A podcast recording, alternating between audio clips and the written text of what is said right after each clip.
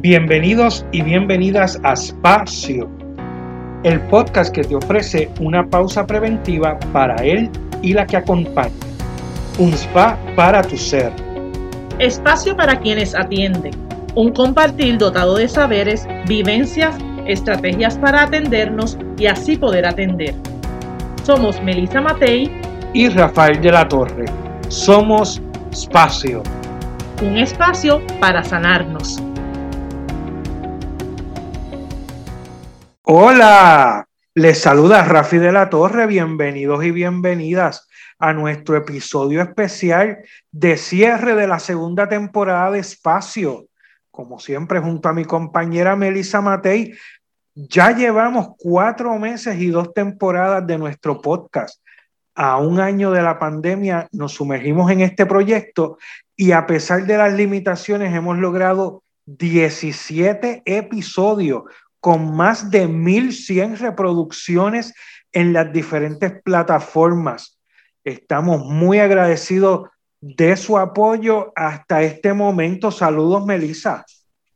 Saludos, Rafi, y a todos nuestros seguidores y seguidoras. Súper agradecida por llegar a este momento. Hoy queremos hacer un recorrido por nuestra segunda temporada de Espacio. Esta que a diferencia de la primera fueron las voces de los hombres amigos que nos acompañaron en este recorrido, donde tuvimos la oportunidad de compartir sus historias.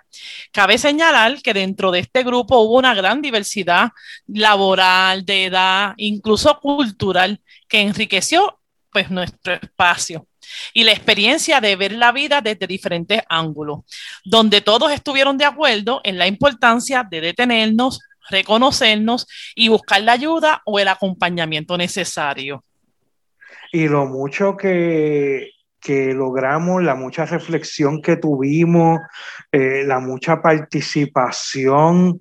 Este, bueno, yo creo que fue muy enriquecedor. ¿Qué te parece lo que logramos en esta segunda temporada?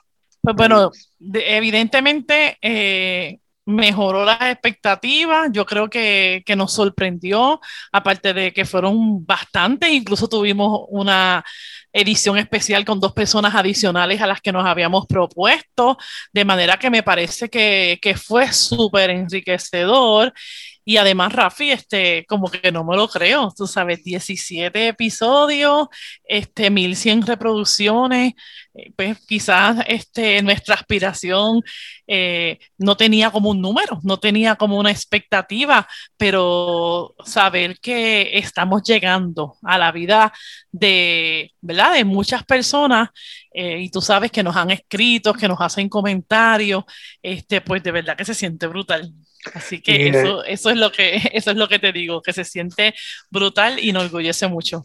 Así es, y, esto es en cinco meses, parece que llevamos mucho más tiempo, pero todo esto ha sido en, cinco meses de, trabajo. Y quizás, y quizás pues con los daños, con los daños no, con las dificultades técnicas y con pues con todo lo que hemos pasado, pero como dijiste al principio, pues con un logro significativo, ¿verdad? Yo espero que posteriormente vayamos cada vez mejorando mucho más y quién sabe, Rafi, de aquí a par de temporadas más tengamos un estudio, tengamos mejores condiciones, pero lo más maravilloso es la, la calidad de los invitados que hemos tenido y de los que faltan.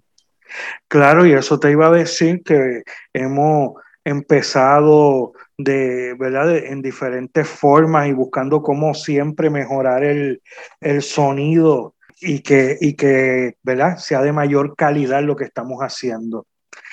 Pero bueno, vamos a hablar de nuestra segunda temporada, que es la que termina ahora, y me gustaría que fuéramos, eh, le sacáramos los aprendizajes que, que hemos obtenido de esta temporada. ¿Verdad? Este, y yo quería que pudiéramos hablar un poco de las cosas que han sido significativas para nosotros. Y verdad, yo podría empezar diciéndote en este episodio donde Manuel eh, eh, nos habló de identificar cuál es su problema. Él habló de una neurosis, no sé si te acuerdas. Y, lo que yo, y, lo maravilloso que es poder reconocer, ¿verdad? Lo que uno, lo que uno tiene eh, y poderlo apalabrar, poderlo decir.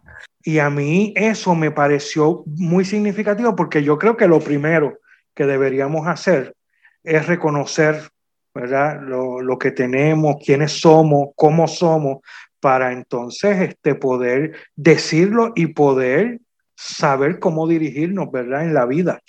y, y, pero lo que dices, Rafi, más allá de saber, porque yo creo que estamos en, en un momento de la historia, si lo podemos decir así, o en una época en que quizás la información está más al tanto y podemos lograr este, saber muchas cosas, pero lo que nos regaló esta temporada es el que, la importancia de poderlo reconocer.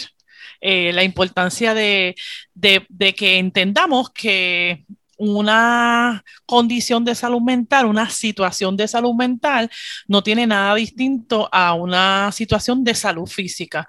Eh, y, ¿verdad? y tú sabes que, que también eh, con el tema de la ansiedad, en mi caso, así lo he ido aprendiendo. Pero cuando tú hablas de la experiencia que te llamó mucho la atención de Manuel, pues yo, yo, aspiraría, ¿verdad? Yo creo que, que, la meta es que nosotros podamos así apalabrar, esa, eso me encanta decirlo así, apalabrar lo que tenemos sin pena, sin miedo a ser juzgados, como, como igual yo digo, o pues, ¿verdad? Eh, una persona puede decir, pues mira, yo soy diabética, así que este, yo necesito merendar, así que si me ves merendando, este, es porque yo pues tengo que tomar unas meriendas a ciertas horas y, y poder decir de la misma manera, mira, este, yo tengo, yo estoy pasando por tal situación eh, y, pues para que la gente pueda entendernos y poder, ¿verdad? Actuar en, beneficio propio. Así que creo que este, definitivamente ese fue uno de los grandes aprendizajes, el que podamos reconocer, tener la valentía, pues es un asunto de la valentía. exacto. Y yo pienso, exacto, y yo lo que pienso es que eso es lo que, lo que apoya lo que queremos transmitir en, el, en, en, en nuestro podcast, porque precisamente eh, decirlo, eh, reconocerlo y pausar, ¿verdad? Y, lograr esa pausa para entonces poder hacer, ¿verdad? El, el, el interiorizarlo, ¿verdad? Que me parece importante.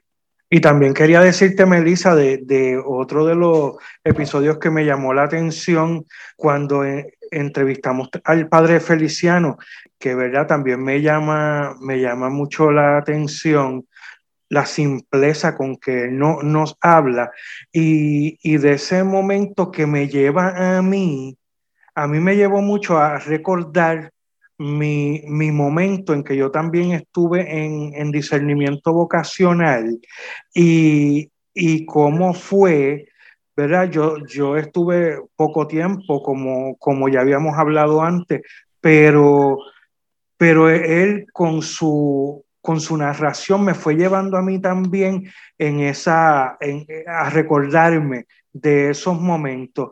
Y, y, con la simpleza que él lo contaba, pues a mí me, me gustaba mucho eh, el cómo cómo lo iba diciendo y cómo fue narrando, ¿verdad? Hasta, hasta dónde fue llegando, hasta dónde fue descubriendo lo que, lo que quería para su vida. Por decir algunas de las cosas que me gustaron de, de la temporada. Y Melissa, cuéntanos tú qué, qué fue de las cosas que a ti más te gustó, te llamó la atención de los episodios de esta temporada. Pues mira, que tengo que decirte que de lo que estás diciendo ahora, que me quedé pensando, y de lo que estás diciendo ahora, bien, conociéndote a ti y, conociendo a Feliciano de, tanto tiempo, quizás lo interesante es verlos ustedes dos ya realizados, ¿verdad? básicamente realizado, ¿verdad? No es que significa que no hayan otras metas. Y uno no sabe el tras Yo creo que, que, eso fue una de las cosas que cuando tú nos contaste tu historia este, fue significativo, el decir todo lo que uno pasa, todos los años que pasa o todas las decisiones que hay que tomar antes de ser lo que uno es ahora. Y lo mismo él, porque ahora uno lo ve a él así, pero ciertamente este, hay un proceso, ¿verdad? Ya un poquito más adelante hablaremos de eso, pero hay proceso. Entonces, que poder, volvemos como a lo mismo, poder narrar esos procesos con la simpleza, o sea, como con la naturalidad de que para todos es normal vivir un proceso de cambio en nuestra vida, pues yo creo que es una de las cosas. De mí te digo, Rafi, ¿verdad? Y el que me conoce sabe lo que, lo que a mí me apasionan las relaciones y cómo este, para mí es bien importante el, las relaciones interpersonales, la amistad, eh, pues todo lo que tiene que ver con, ese compartir con gente, que la mayoría de nuestros invitados eh, nos fueron narrando cómo precisamente el, el ellos haber desarrollado relaciones interpersonales fueron, fue como, como ese bálsamo en sus situaciones más complicadas, desde el aspecto eh, de comunidad, desde el aspecto de la vida en comunidad que nos contó Nelson, desde el aspecto del apoyo de la pareja, desde el aspecto de pues de, la, de los amigos que se, que se preservan por mucho tiempo y son los que te apoyan en los momentos más complicados. Yo creo que de una forma u otra, ninguno de nuestros este, invitados es una persona que, que puede decir que luchó sola ah, pues yo lo, resolví por mi cuenta, yo me encerré, me encuevé y todo lo logré, ¿no? casi todos nuestros invitados, eh, de una forma u otra, eh, gozaban, ¿verdad? De, del apoyo, del acompañamiento, del aprendizaje, de las relaciones. Así que, pues eso para mí es definitivamente algo sumamente importante y entonces interesante que que nuestra idea no fue nunca marcar diferencias entre hombre y mujer. Esto, como siempre hemos dicho, esto fue un asunto como un poco circunstancial, el que quisimos escuchar la voz masculina, pero en efecto sabemos que la dinámica de los, de los hombres y las relaciones es distinta. Entonces, poder escuchar a nuestros invitados poder narrar relaciones profundas, gente, gente a su alrededor de, que no es de jangueo, que no es de, del para que me acompaña a la barra, que no, y, sin juzgar lo que eso puede implicar con el que corro este bicicleta o algo así, sino de esta gente que, que, de estos amigos que están en los momentos complicados, pues también este pues, claro que, la, que la relación que ellos, de las que ellos hablan es precisamente que le da otra forma a cuando se va a dar uno una cerveza con un amigo como estos de los que ellos hablan, ¿verdad? O cuando te vas a, hacer, a correr bicicleta o a hacer cualquier otra cosa, que no es, que no es solamente una actividad por hacer una actividad, sino que aquí hay una relación, ellos hablan de relaciones bien profundas y significativas en su vida. O sea que, que cualquier actividad cotidiana va acompañado de toda esta profundidad de la que ellos hablan. A mí me encantó cuando Nelson dijo este, que él dice que lo salvó el, el grupo, el grupo de jóvenes, ¿verdad? Era en un contexto de, de, la iglesia que él hablaba, pero, pero ese grupo de jóvenes fue eh, realmente en relación al grupo lo que, lo que lo lleva a tomar buenas decisiones, ¿verdad? Y así cada cual dijo, dijo eh, habló de su relación, la relación familiar, este, ¿verdad? Rafael habló de su relación con, con los empleados que tenía a su cargo, de su familia, sus hijos, ¿verdad? Y así cada cual habló sobre eso. Pues mira, sí, Rafi, así fue. Este, pero estaría chévere que compartamos entonces unas cuantas enseñanzas más, porque definitivamente fueron muchas más eh, las enseñanzas, y cuando me refiero a enseñanza, quizás fueron esos puntos en común, esos temas que, aunque ninguno de nuestros invitados hablaban, habían hablado anteriormente entre ellos, ¿verdad? No, no hubo como, como ponerse de acuerdo. Fueron estos temas que, que salieron, que fueron saliendo. Así que compártenos uno de esos primeros. Sí, y de hecho hubo temas que salieron y, eh, en los diferentes episodios. como, como este que les voy a decir, el de, el de la pobreza.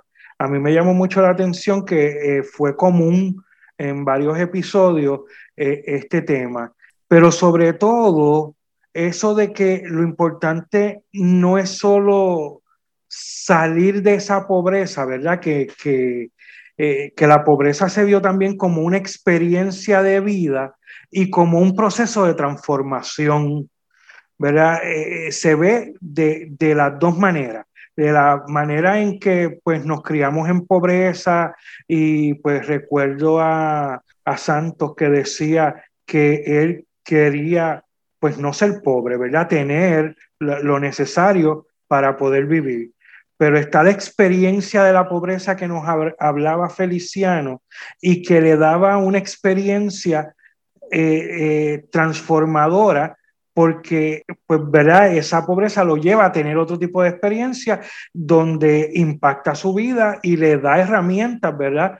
Para lo que es él en este momento. Igual Nelson no, no, nos habla de eso también. Este, también Ricardo, o sea que... Y eh, Ricardo, ¿verdad? Sí, en efecto, el, planteamiento, ¿verdad? Si, si, te sigo, el planteamiento radica en el que nuestros invitados pues pasaron necesidad, ¿verdad? Que no necesariamente vinieron de hogares eh, que tuvieran pues, eh, todas las necesidades cubiertas, así que tuvieron que, que pasaron necesidad, vamos a decirlo así de cierta manera, o tenían cosas limitadas. Así que yo, yo como que lo vi en dos direcciones. Una, en cómo yo me voy a esforzar para hacer la diferencia, pero no con las miras a, a, rechazo de lo que yo fui y ahora quiero ser ricos, este, sino a, pues a, poder este, luchar y trabajar y hacer lo necesario por mí y, posteriormente por otros, ¿verdad? Que esa fue otra de las cosas. Pero en el caso entonces de, de otro punto que yo vi es poder entenderse desde, desde ese concepto de la pobreza y transformarlo a, a una lucha social, ¿verdad?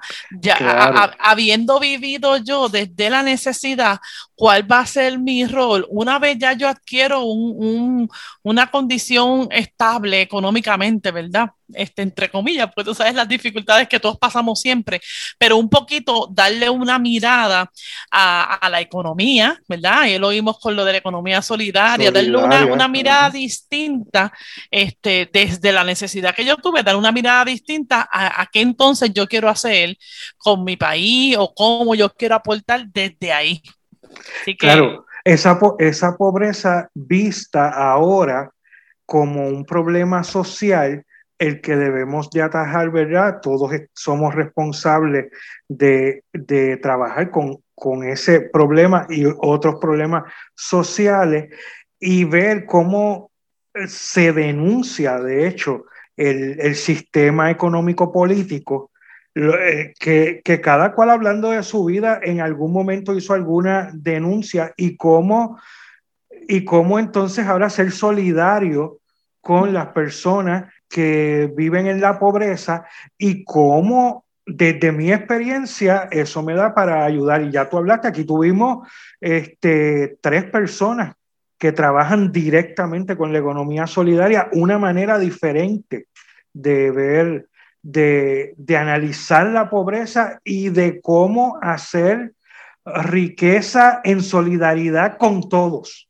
una, una, respuesta distinta. A mí me llamó mucho la atención tu sobrino en términos de, de, de, de, su experiencia de no volver a pasar necesidad. Este, eh, pero terminar él dejando saber que lo que lo ayudó a él fue eh, las oportunidades, ¿verdad? Este, dar las miradas de las oportunidades de una forma distinta y, entonces el querer eh, hacer lo mismo. Entonces, como ese pay it forward. Así que, así como que yo lo resumo, o sea, no voy a negar mi esencia, en efecto, hasta la vivencia de, de la escasez me dio, le, le, dio un sentido de solidaridad a, a, muchos de nuestros invitados, pero eso no quita que yo voy entonces a, a querer aportar a la justicia, más allá de a, a, a, la erradicación de la pobreza, que son palabras mayores, sino a cómo hay mayor justicia. Claro.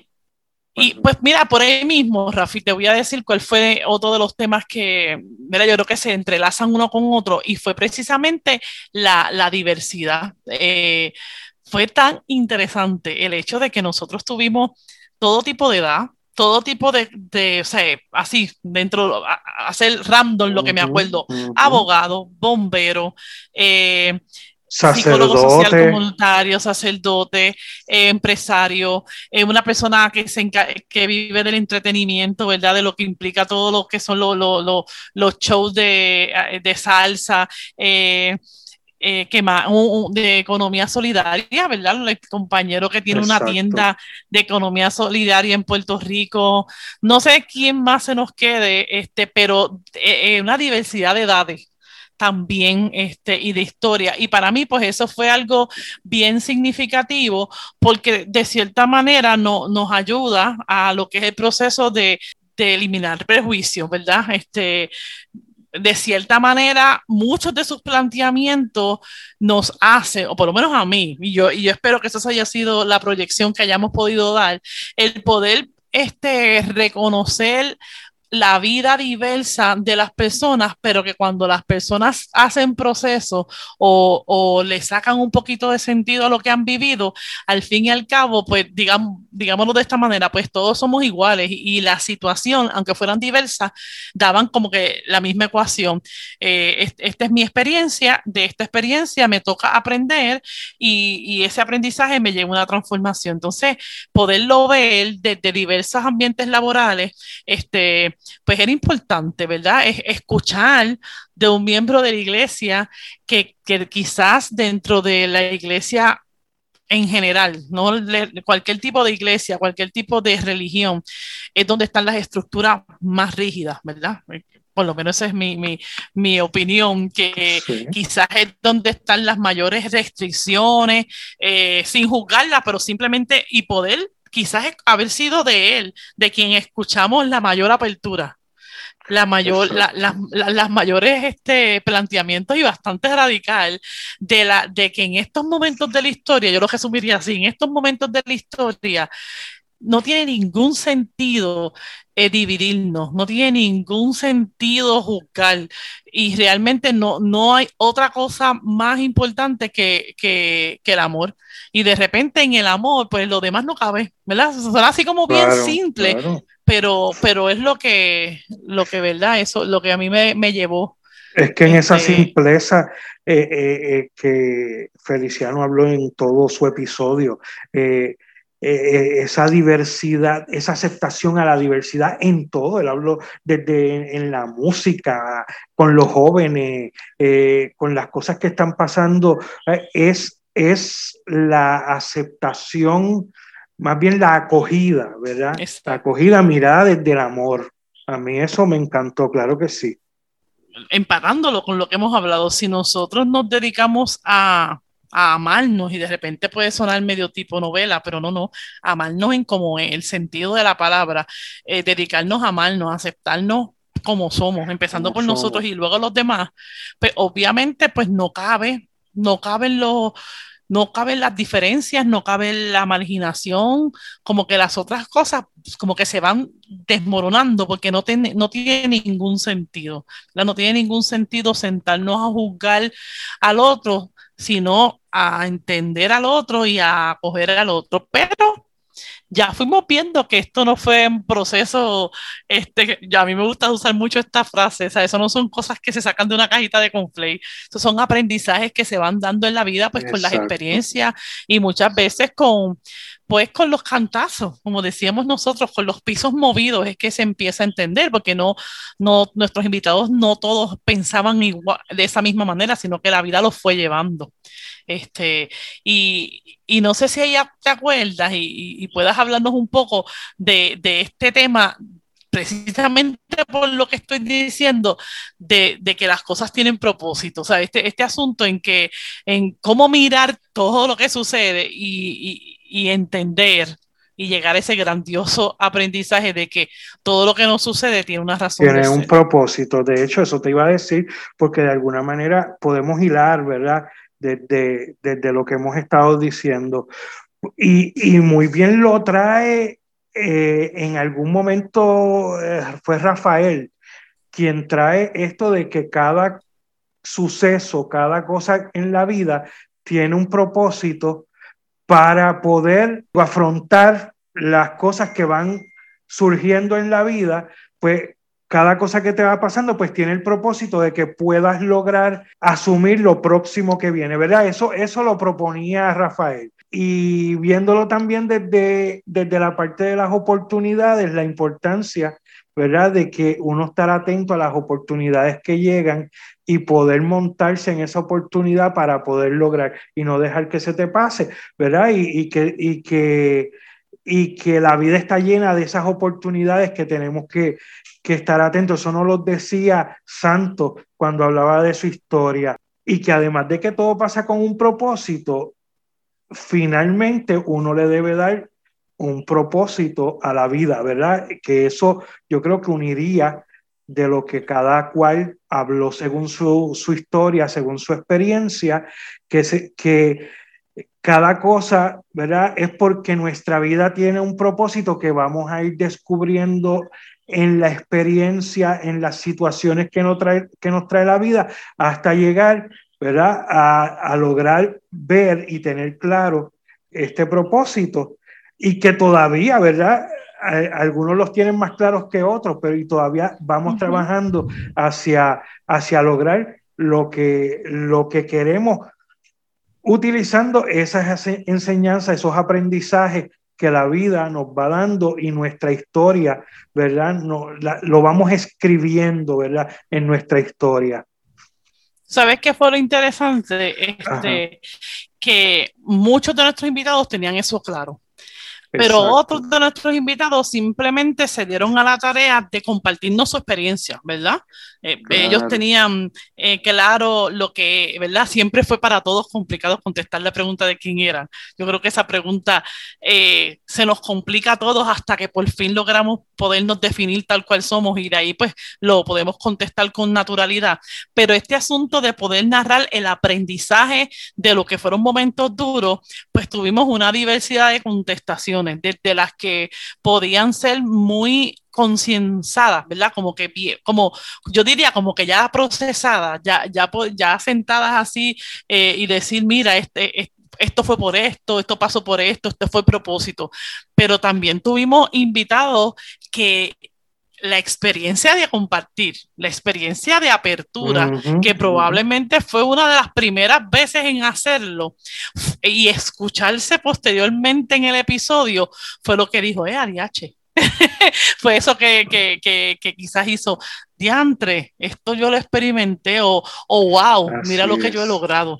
Así que, que sigue siendo para nosotros un regalo, tú sabes, el hecho de que, de que desde los mismos invitados ya esté dando este ¿cómo es? resultado que esté sirviendo incluso para los mismos invitados esta media horita, ¿verdad? Que estamos dedicando. Que la misma narración de la persona lo lleva a una reflexión personal y darse cuenta del propósito, ¿verdad? En su vida y, y, y de cómo y de cómo ha escrito su historia y de cómo las oportunidades eh, que ha tenido en la vida, pues han podido llevarlo a lo que es, a, lo que somos, ¿verdad? Así que incluso llevar, llevar esa, ese rato de conversación donde podemos narrar unas experiencias, unas vivencias, no solamente sirve de ayuda al que nos está escuchando, sino precisamente también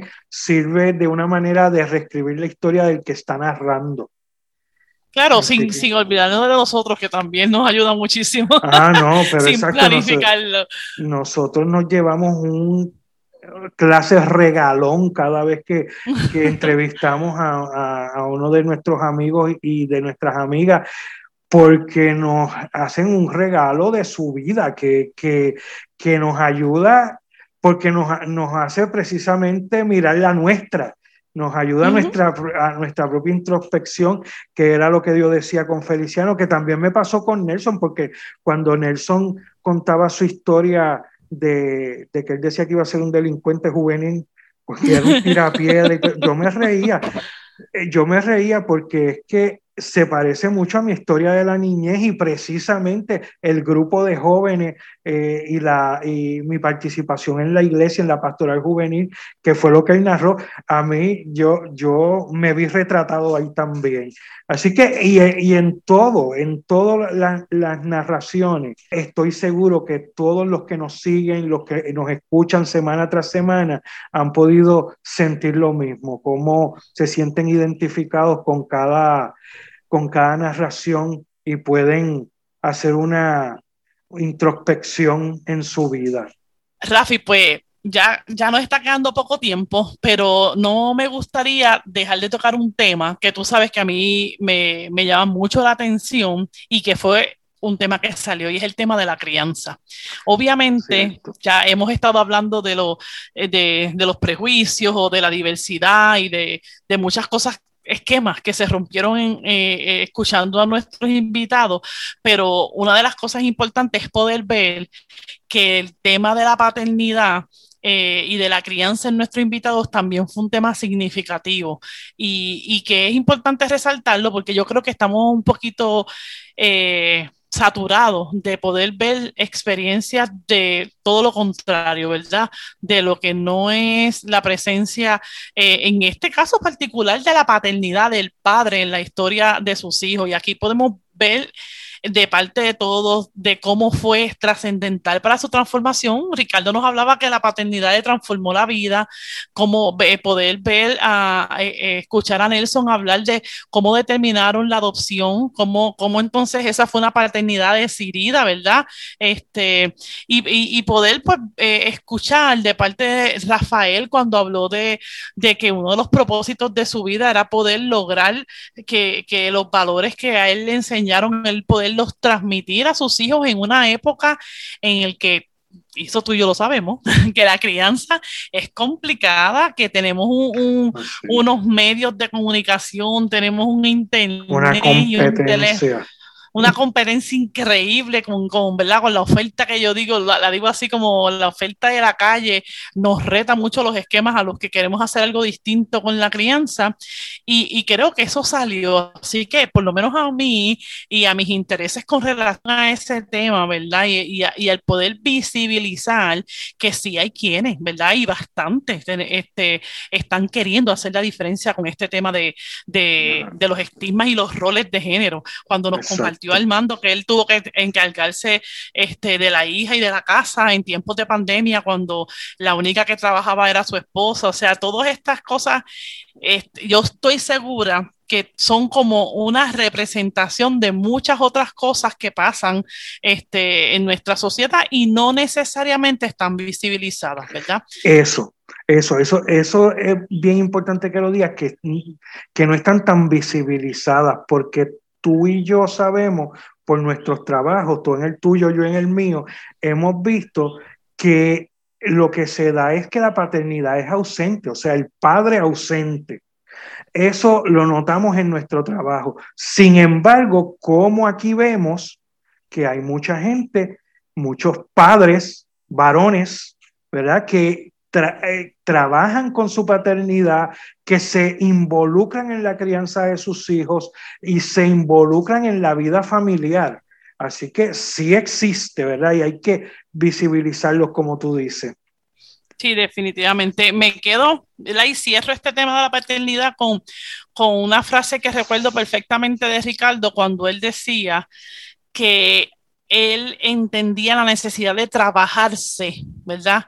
Este, para poderle ofrecer algo genuino a su hija, porque decía algo que es bien interesante y es que quizás en el trabajo, quizás en otro escenario, quizás con los panas, con las amigas, uno puede este, disimular, ¿verdad? Uno podría, este, como, pues, proyectarse de otra manera, pero en la casa este, se nos sale la costura. O sea, tú, ahí, tú eres quien tú eres y frente a los hijos no se puede llevar un, un, drama por mucho tiempo porque terminan por descubrirnos, ¿verdad? Por descubrir nuestra esencia. Así que si cuando, si cuando nuestros hijos nos descubren, queremos que lo que reciban sea algo bueno y no una sorpresa, pues él nos planteaba la necesidad de trabajar. Entonces no, no hay un libreto, no hay un manual que esté, ya el hijo está ahí, tú no, me gustaba mucho cuando el hijo, bueno, no podemos ponerle stop al crecimiento de nuestra hija para, deja que yo me ponga listo para ser tu papá, no, es un proceso en la acción, ¿verdad? Es una transformación en la acción, pero, pero a conciencia, a conciencia de que yo le quiero dar lo mejor de mí al otro. Y eso no debería ser solamente con los hijos. Yo entiendo que sería muy exitoso si yo me trabajo porque quiero dar lo mejor de mí en mi trabajo, si quiero darle lo mejor de mí a mis amigos, quiero dar lo mejor de mí a mi familia, a mi pareja.